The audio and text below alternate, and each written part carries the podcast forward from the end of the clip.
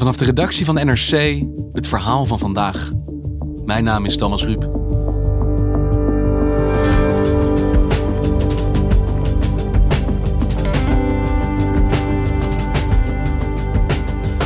De coronacrisis heeft de grootste gevolgen voor de kwetsbaarsten in onze samenleving. Ouderen, zieken, maar ook de armsten. Mensen die afhankelijk zijn van anderen om elke week rond te komen, om te kunnen eten. Verslaggever Shaila Kamerman bezocht een voedselbank in Rotterdam Zuid en zag de impact die het virus daar nu al heeft.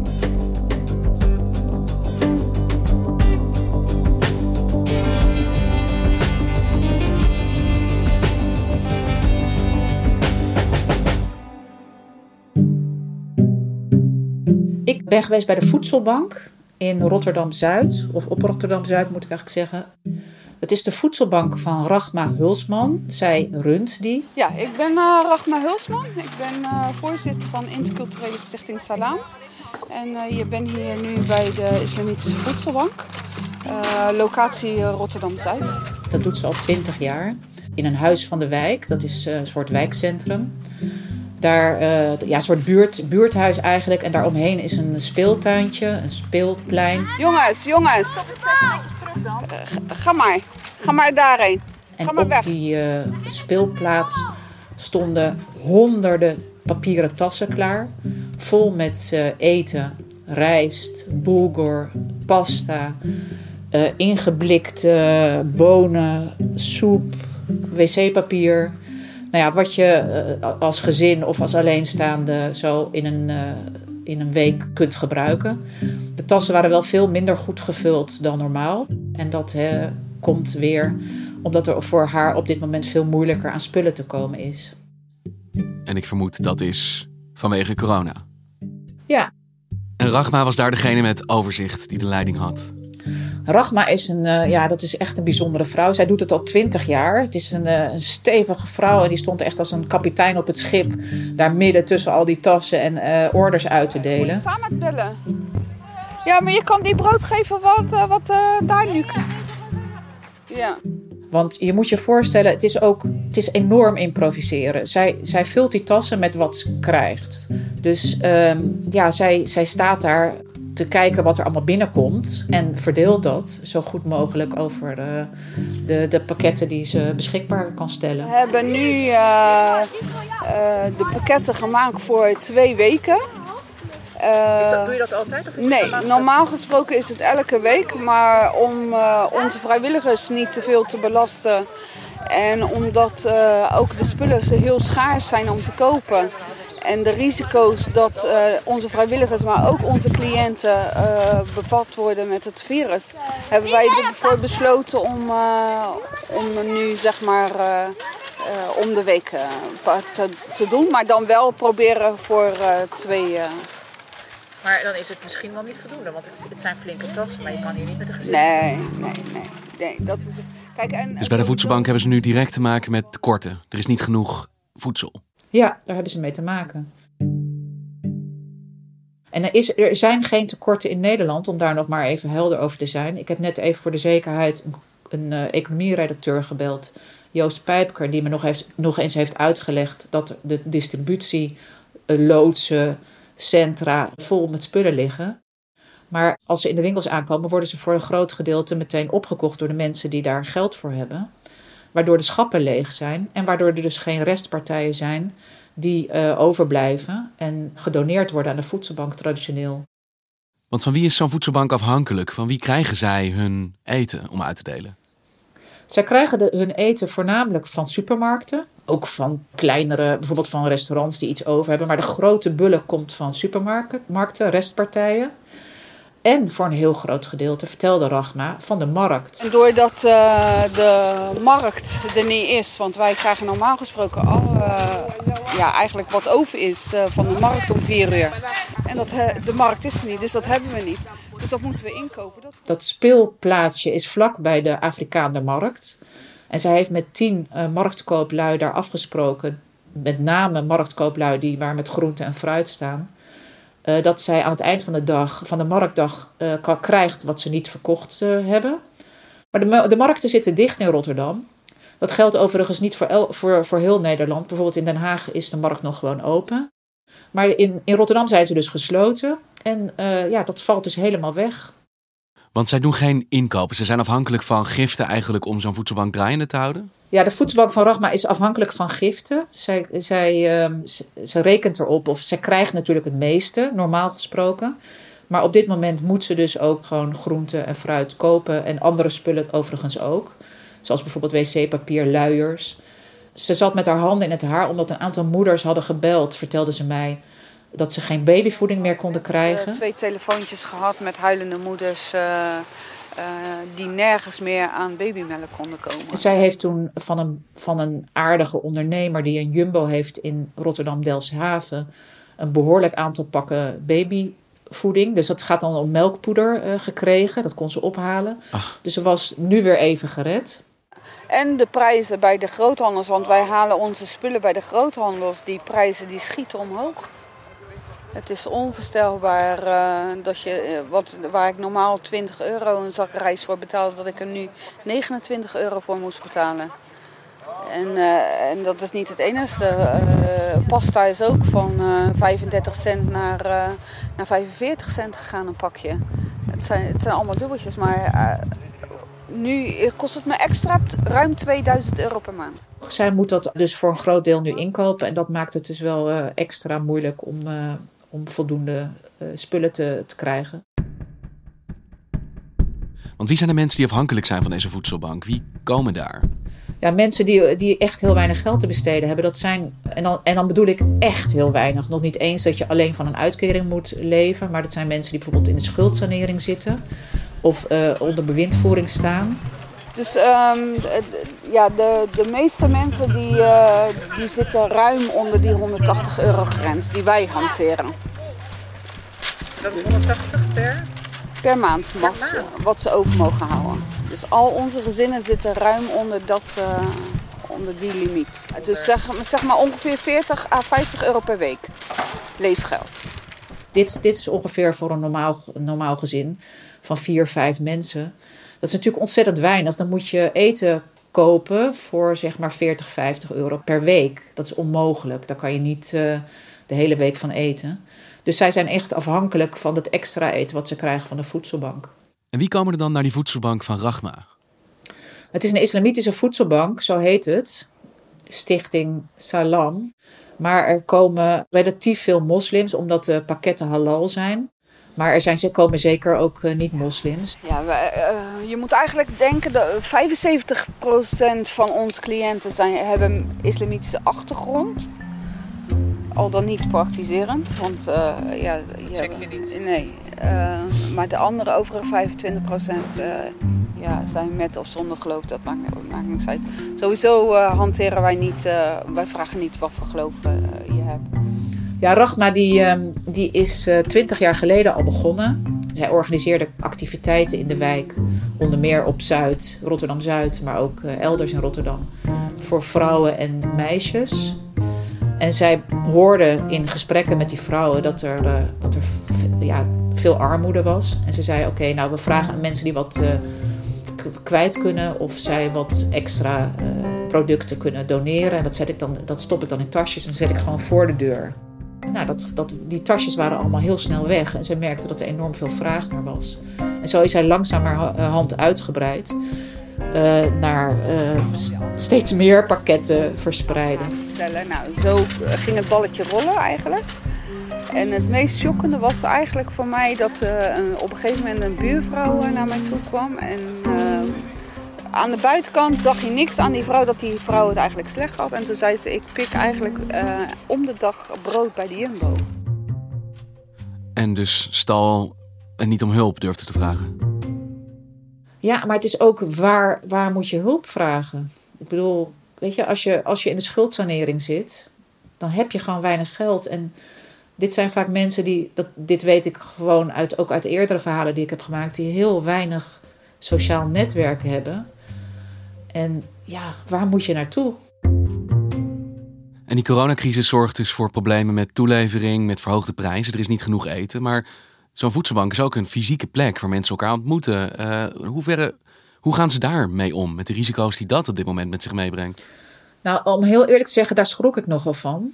Ehm, voor op Zuid, de voedselbank waar ik was, uh, komen ook heel veel mensen uit het asielzoekerscentrum, wat daar vlakbij in de buurt is, in Beverwaard. Dat zijn vaak mensen die uh, heel slecht Nederlands praten. Rachma die had uh, bedacht van normaal gesproken kom, komt iedereen om zes uur halen en dan staan ze vaak al om vijf uur in de rij. Dus staan mensen dicht op elkaar in de rij. Dat wilde zij ten koste van alles voorkomen. Dus ze had zoveel mogelijk mensen gebeld en laten bellen om uit te leggen van uh, we hebben nu speciale uren om het allemaal een beetje te verspreiden. Maar het bleek dus dat heel veel mensen dat helemaal niet hadden begrepen. Dus die kwamen daar gewoon op de gewone tijd en die, die banjerden daar lekker naar binnen en met een uitgestoken hand. Dus ik zei van ja, we kunnen elkaar geen hand schudden. Ik zou het graag doen, maar we, we, moeten, we kunnen dat op dat moment niet doen vanwege het coronavirus. Dat is dus gevaarlijk. En dan keken ze me echt verbaasd aan. Of ze begrepen het niet, omdat ze gewoon de taal niet spreken. En dan werd het wel uitgelegd door, uh, door vrijwilligers die Arabisch uh, uh, spreken. Maar dat was dan eigenlijk voor het eerst dat ze dat hoorden. Iedereen heeft wel gehoord natuurlijk van de coronacrisis. Weet je, dat is natuurlijk aan niemand voorbij gegaan. Maar echt de duidelijke regels van dit moet je wel en dit moet je niet doen. Ik zag dat dat zeker daarbij heel veel mensen niet, dat die dat niet allemaal goed hadden doorgekregen. En dat heeft natuurlijk ook te maken met het feit dat mensen weinig toegang hebben tot tot ja, de goede informatie. Misschien wel hier en daar wat langs zien komen op Facebook of zo, maar dat ze dan uh, echt goede weten wat ze precies wel en niet kunnen doen, uh, niet goed uh, tot zich krijgen. En voelde Rachma dat zelf ook zo, de risico's die zij liep door dit te blijven doen?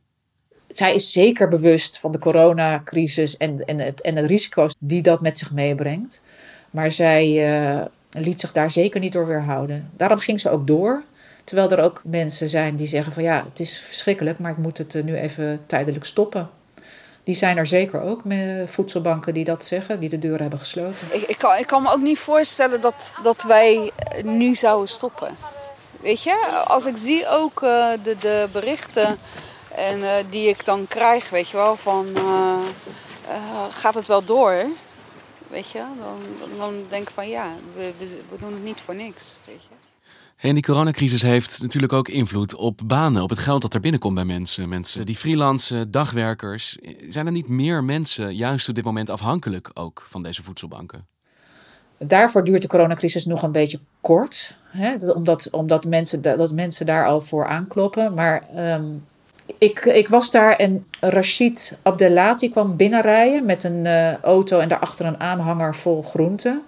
Hij staat normaal gesproken op de markt en is een van die koopmannen die um, heeft afgesproken met Rachma dat hij, wat hij over heeft aan het eind van de dag hij aan de voedselbank doneert. Maar hij zat dus van de ene op de andere dag sinds een aantal dagen uh, zonder werk. En wat hij nog in zijn lood zat liggen voor één dag op de markt staan, heeft hij dus in één keer gedoneerd. Dat was, dat was toen heel prettig, eind vorige week. Maar daarna is, heeft hij uiteraard niks meer ingekocht, want hij kan het niet meer verkopen. Maar hij, zei, hij grapte eigenlijk van, uh, ja, binnenkort moet ik hier zelf bij de voedselbank uh, een pakketje komen ophalen. Want ik, zit, uh, ik heb ook een gezin en ik heb een aantal kramen op verschillende markten en dat is opeens opgehouden. Ja, straks zijn de rollen omgedraaid. Dan is de voedselbank niet van hem afhankelijk voor eten, maar hij van de voedselbank. Ja, nou, hij, hij, hij maakte nu nog even dat grapje. Maar ik, ik zag dat hij zich er grote zorgen maakte. En in hoeverre zijn de problemen waar die voedselbank nu mee kampt het gevolg van ons gedrag? Van Nederlanders die meer inkopen dan ze nodig hebben, die supermarkten platlopen, die hamsteren? Ja, dat is nu het grootste, het grootste probleem, de mensen die hamsteren. De mensen die hamsteren hebben geld om te hamsteren. Maar onze gezinnen kunnen niet hamsteren. Die, uh, die wachten tot de, twintig, de twintigste is. En dan halen ze een paar boodschappen. En de 23 e als ze een sociale dienstuitkering krijgen. Of ja, de mensen met weekgeld. Maar ja, dat is 40 euro. Nou, ga jij maar hamsteren met 40 euro. Ga je niet lukken. Nee. Dus ik zou zeggen, als je nu met duizend rollen wc-papier thuis zit...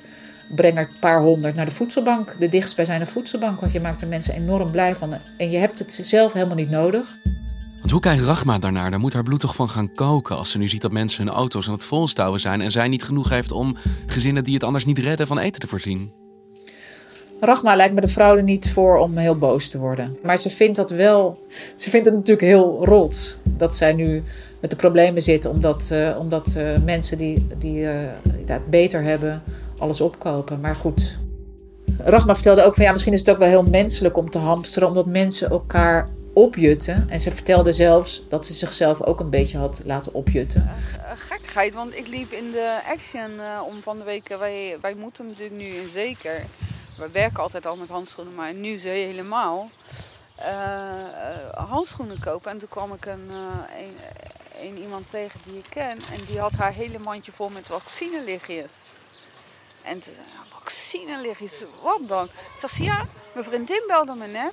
Elektriciteit uh, was kapot en ze komen niet in verband met de corona. Alleen maar als je gaslek hebt en uh, overstroming.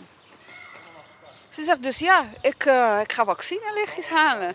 Weet je, maar dat zie je dat. En ik, ik dacht, ja, nou ja, stel je voor, ook maar een zakje meenemen. En eigenlijk denk je dan, ja, zo zal het misschien ook gaan met zoveel En toen dacht ze later van, ja, wat ben ik nou aan het doen? Weet je, ik laat mezelf ook opjutten door iemand die ik tegenkom. En die, eh, die extra dingen aan het spullen aan het kopen is. En dan doe ik dat zelf ook. Dus ze kon er ook wel weer genuanceerd naar kijken. Hey, Shaila, hoeveel zorgen maakt zij zich over de toekomst? Want ja, die coronacrisis is nu hier drie weken aan de gang. Het is drie weken geleden dat de eerste patiënten werden geconstateerd. Het is lang niet voorbij natuurlijk nog. Hoe gaat die toekomst eruit zien voor haar en dit soort projecten? Ik heb dat ook aan haar gevraagd en het is gewoon ongewis. Weet je, omdat niemand weet hoe dit allemaal gaat aflopen, hoe het verder gaat. Maar het, het, ze, ziet er, ze ziet er niet. Uh, ze, ze, maakt zich wel zorgen om de toekomst. Ja, dat zeker. Want we horen in de politiek dat er noodpakketten komen voor ondernemers, voor horeca. In hoeverre is deze groep mensen, dus ja, de armste van de samenleving, wordt daar naar gekeken? Zijn daar initiatieven voor van bovenaf? Vooralsnog niet. Maar ja, weet je, dat, uh, dat, dat zal ook de toekomst. Als zij het nog zwaarder krijgen dan ze het nu al hebben, dan mag je hopen dat er ook voor hen wat gedaan gaat worden. Maar daarover is in de politiek nu nog uh, niets besloten. En je mag hopen, ik, ik denk dat ze in de toekomst heel. Mensen als Rachma, die moeten we op handen dragen. Want daar zullen ze nog. Ja, daar zullen ze nog voor een lange tijd afhankelijk van zijn. Ja, dus hopen dat zij gezond blijft. Laten we het hopen, ja. Inshallah, zou uh, Rachma zeggen. hey, dankjewel, Shaila. Ode. Walaikum salam, Ode. Alhamdulillah, met jou? Ja? Ja, je hebt, je hebt geen corona? Ah, nee, inshallah niet. Je luistert naar vandaag en we volgen de ontwikkelingen rond de corona-uitbraak natuurlijk op de voet. Zoals de recente ontdekking van een antilichaam door virologen van het Erasmus MC en de Universiteit Utrecht. Wat betekent dat voor ons? Ik bel met wetenschapsredacteur Sander Voormolen. Hey Sander, wat hebben ze nou precies gevonden? Uh, het is eigenlijk een toevalsvondst. Uh, ze hebben nog eens even in hun diepvriezer gekeken en daar hebben ze uh, cellen uitgehaald die ze al bij eerdere proeven hadden gebruikt. namelijk om antilichamen tegen SARS-1 te maken. En diezelfde antilichamen die blijken nu ook te werken tegen SARS-2. En wat betekent dat, dat ze werken? Uh, dat betekent dat ze het virus uh, onschadelijk maken. En ja, dat, dat maakt dus uh, dat je dus het virus kan remmen op die manier. Die antilichamen die binden aan het virus en die zorgen ervoor dat het virus zich niet kan vermenigvuldigen. En daarmee doorbreek je dus de ziekte. Een medicijn?